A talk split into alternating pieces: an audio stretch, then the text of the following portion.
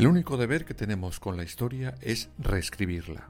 Con esta frase arrancamos la temporada pasada, una temporada en la que hemos demostrado en más de una ocasión que Oscar Wilde, el autor de esta cita, tenía razón. En muchas ocasiones la historia se ha tenido que reescribir, unas veces para tapar acontecimientos que quedaban mejor de una manera más edulcorada, otras porque arrancaron ya falsamente y se han tenido que escribir de nuevo contando la verdad. En esta temporada vamos a seguir contando historias con historia. Ya sabéis, aprovechando ciertas fechas, viajamos a hechos, lugares o situaciones que o bien no nos han contado o bien lo han hecho de aquella manera, poniéndolas fuera de plano. Esta temporada ya sabéis que tenemos doble cita semanal, los martes y los jueves, por lo que nos va a dar tiempo a viajar a muchos lugares y a muchas épocas. Viajaremos al Renacimiento, al antiguo Imperio Romano, al Egipto de los faraones, a la Francia revolucionaria, a la Rusia imperial, al nacimiento de los Estados Unidos.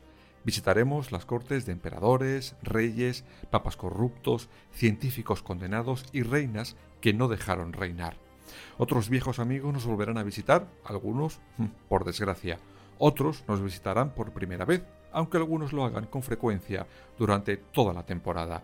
Esperamos que os guste tanto como nos ha gustado prepararla, así que preparad la maleta que comenzamos nuestro viaje por la historia. Bienvenidos, bienvenidas a la segunda temporada de Fuera de Plano.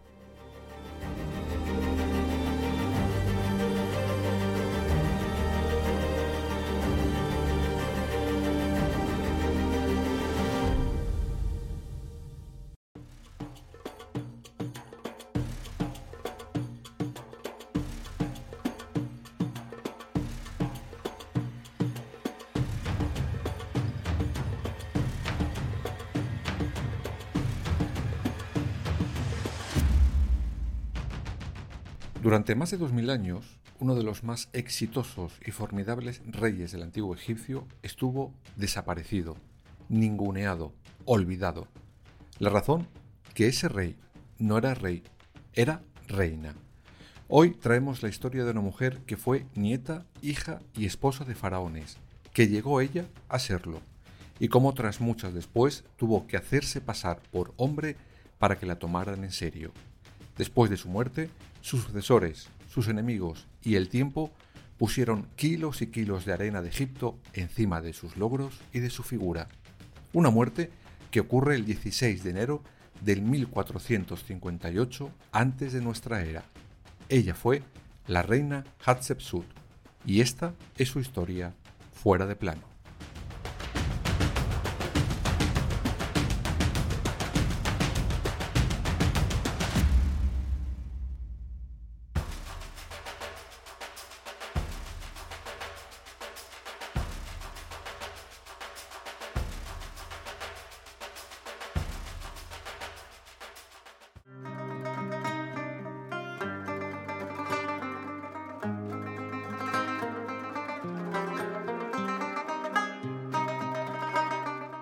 Pero ¿quién fue Hatshepsut? Ella fue hija del faraón Tutmosis I y su primera esposa Amose. El matrimonio había tenido tres hijos, los que iban a ser, al menos uno de ellos, el legítimo heredero de Egipto. Sin embargo, todos, los tres, morirán antes de llegar adultos, por lo que el faraón nombra a Hatshepsut como legítima heredera. Iba a heredar un imperio en momento de expansión gracias a su padre. Ella estaba dispuesto a ello, sentía que tenía ese derecho. Pero ese sentimiento lo tenía quizás ella y cuatro más, pues buena parte de la corte no estaba dispuesta a aceptar que una mujer tomara las riendas de aquel gran imperio. Y de ahí se sacan de la manga a otro hijo de Tutmosis I con la esposa secundaria. Él sería Tutmosis II, y Hatshepsut, a pesar de ser hija del rey, legítima heredera, se tuvo que conformar en ese momento con ser la nueva esposa de su hermanastro.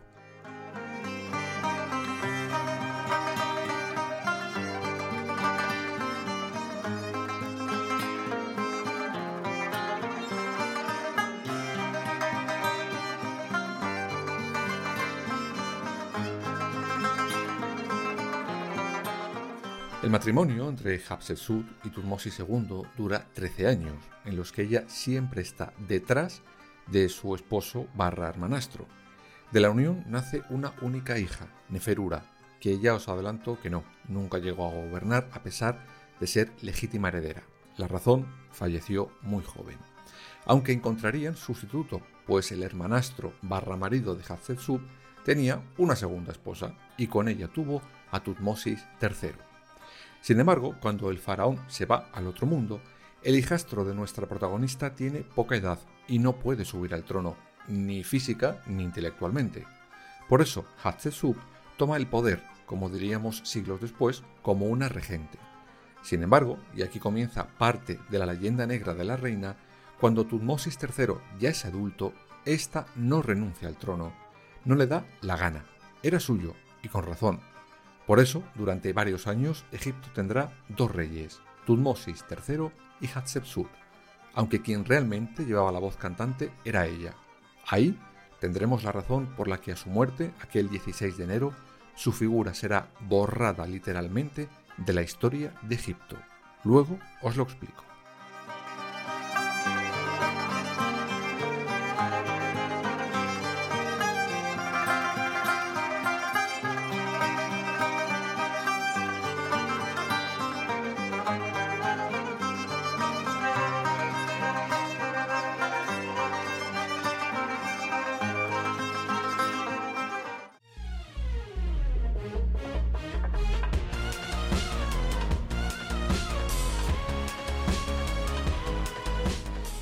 Hatshepsut tuvo la habilidad de ganarse a varios altos cargos de la corte, sabiendo que si estaban de su lado, la apoyarían cuando se quedara en el trono en vez de hacerse a un lado como la hubiera tocado al hacerse mayor el hijo de su hermanastro barra marido.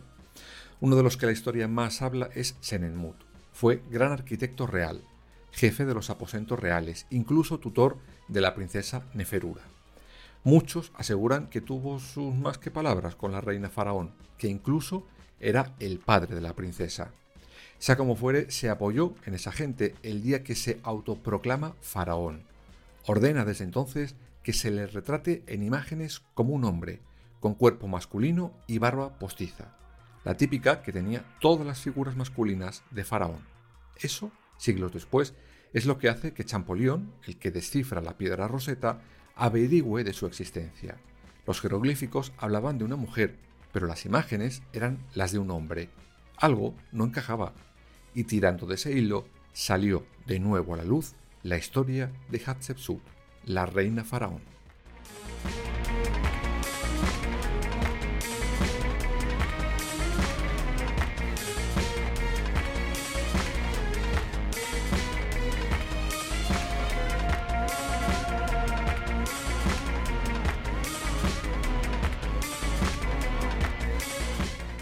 Pero bueno, habíamos dejado a Hatshepsut como nueva faraón. Con apariencia masculina, incluso se cambia el nombre para legitimar su derecho al trono y reforzar, por tanto, su origen divino. Matkara fue uno de ellos, o lo que es lo mismo, el espíritu de Ra es justo, o Hatshepsut Genet Matamón, es decir, la primera de las nobles damas unida a Amón. Pero, ¿qué hizo durante sus dos décadas de reinado?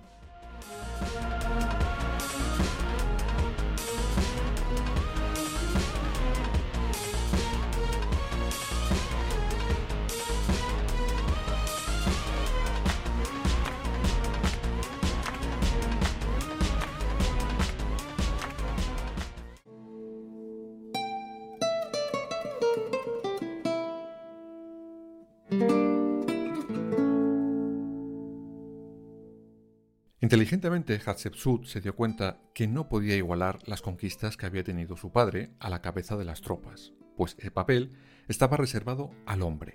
Entonces, ¿qué hizo? Pues en vez de mandar soldados a la batalla, les envía a otra empresa que a la larga fue más sobresaliente, una expedición comercial a la tierra de Pun, un lugar a la orilla del sur del Mar Rojo donde ningún egipcio había puesto un pie desde hacía más de cinco siglos. El resultado de esa campaña fue un rotundo éxito. Como aparece reflejado en varios monumentos, regresa cubiertos de oro, marfil, árboles de mirra y una colección enorme de animales exóticos como panteras o jirafas. Este éxito comercial la catapulta a la fama en detrimento, evidentemente, de su hijastro y cogobernante Tutmosis III. Aunque no fue lo único que hizo. No, ni mucho menos.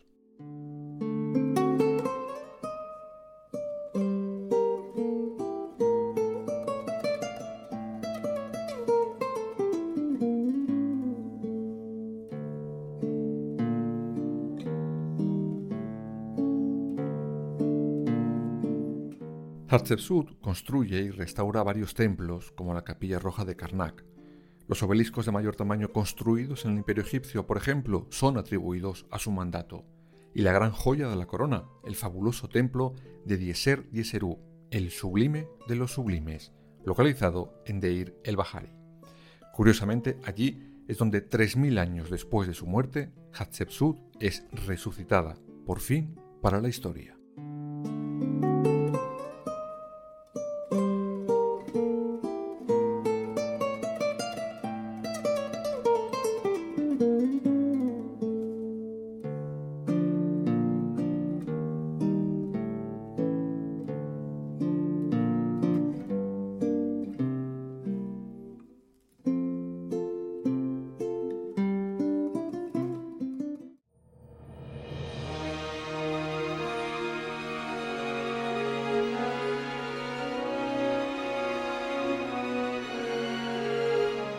Pero ojo, que ella no se pusiera al frente de los ejércitos y no guerreara no significa que en Egipto no existieran problemas o campañas militares. Pero entonces, ¿quién estaba al frente de los ejércitos? Pues sí, efectivamente, su hijastro y cogobernante Tutmosis III. De hecho, las dos últimas campañas le dan tanto éxito que será conocido como el rey guerrero. Esto hace que su poder e influencia aumenten. Y si uno aumenta, es que la otra decae. Esos éxitos militares supondrán el inicio del final para Hatshepsut. Ya podía haber conseguido riquezas, grandes monumentos, panteras. Al final, lo que les importaba era la guerra.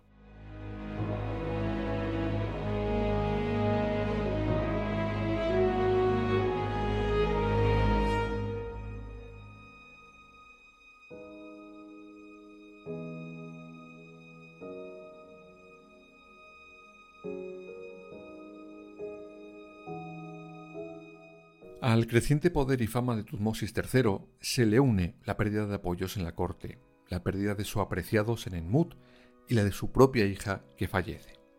Abatida, triste y derrotada, y supongo que sin entender cómo había podido llegar hasta ese punto, decide retirarse de la esfera pública y política, dejando el camino libre a su hijastro Tutmosis III para hacer lo que le diera la real gana. Finalmente, la reina más importante del antiguo Egipto fallece el 16 de enero del 1458 antes de nuestra era, sola en su palacio de Tebas. Y desde ese mismo día se inicia la operación Borrado de Hatshepsut, literalmente.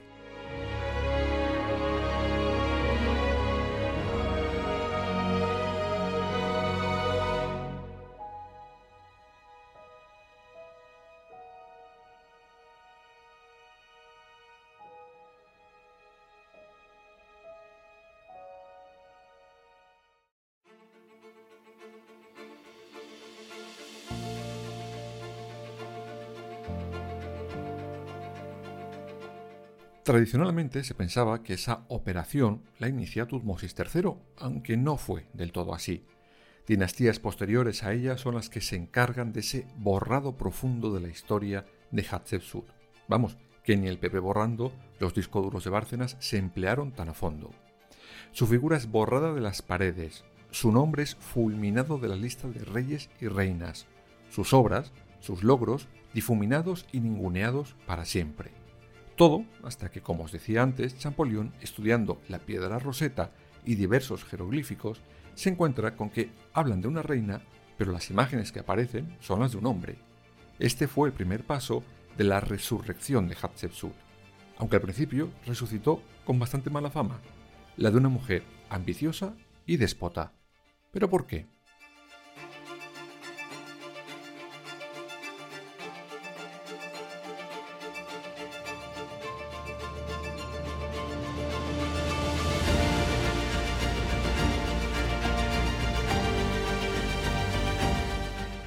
Históricamente, la figura de Hatshepsut, una vez que fue, digamos, recuperada para los ojos del mundo, siempre ha sido la de una mujer ambiciosa, perversa, de las cinco reinas que tuvo Egipto, la peor, sin duda. Afortunadamente esto cambió, pero ¿por qué se pensaba eso? En primer lugar, porque las otras reinas estuvieron en el trono mucho menos tiempo. Nitrocis, la, primera de todas, reina durante dos años y apenas se sabe nada de su reinado. Neferusobek, la siguiente reina, cuatro años y tampoco se sabe mucho de ella. Luego tendremos a Nefertiti, adorada a pesar de saber muy poco de ella también. Apenas gobierna unos meses, pues la sucede en el trono su cuñado, el todopoderoso Tutankamón. Por cierto, el hallazgo de la tumba del faraón niño engrandece, de paso, la figura de la propia Nefertiti. Luego tenemos a, Tausert, pero su reinado también duró apenas dos años. Por tanto, no tenemos una reina con más de dos décadas de poder y de tanta transformación de Egipto, por lo que al principio, para justificar esto, en vez de darle el valor que le correspondía, se prefirió tacharla de ambiciosa y cruel. Hmm, oye, mira, todo bien.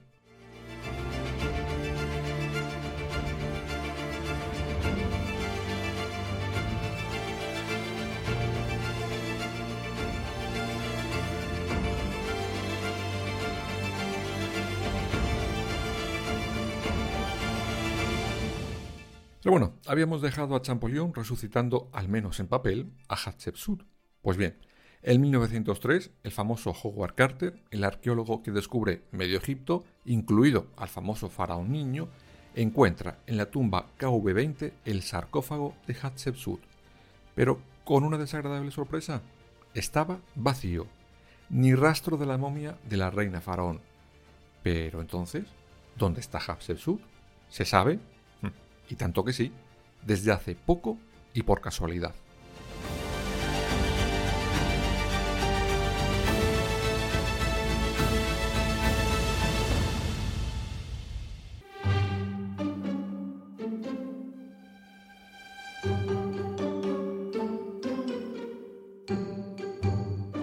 Todo arranca en ese mismo 1903. El propio Howard Carter entra en la tumba KV-60.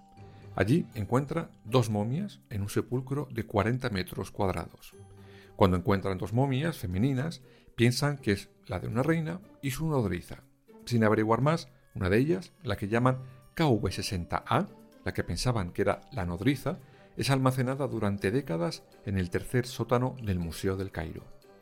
Todo cambiará en el 2005 cuando el doctor Zaid Ahawas, secretario general del Consejo Supremo de Antigüedades, intenta identificar a la momia KV60A. Las sospechas decían que aquella no era una simple nodriza, sino la mismísima reina faraón desaparecida. Era Hatshepsut.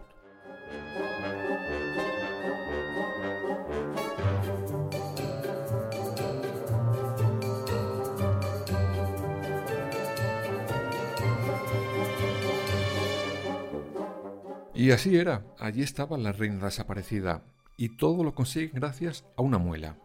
Una de las muelas que tenía en el museo, una vasija con el nombre de Hatshepsut, encaja como un guante con el hueco que la momia KV60A tenía. Finalmente, en 2007, se hace público el hallazgo. La gran reina Hatshepsut, la que fue reina faraón durante dos décadas, por fin había sido localizada. Este hito fue considerado el hallazgo más importante de la historia de Egipto, solo superado por el de la famosa tumba del faraón niño Tutankamón.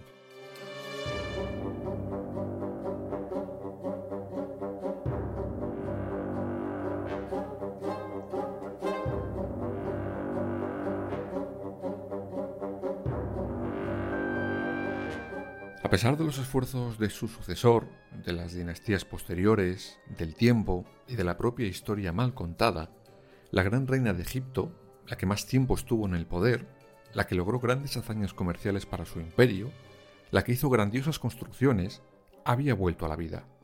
La historia de esta faraón, la historia de Hatshepsut, lamentablemente, la seguirán otras muchas mujeres después de ella. Mujeres ocultadas para la historia solo por un detalle, ser precisamente eso, mujeres.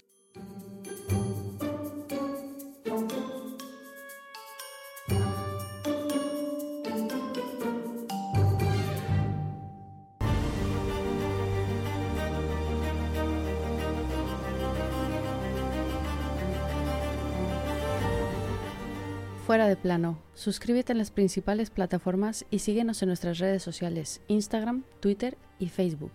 Fuera barra baja de plano.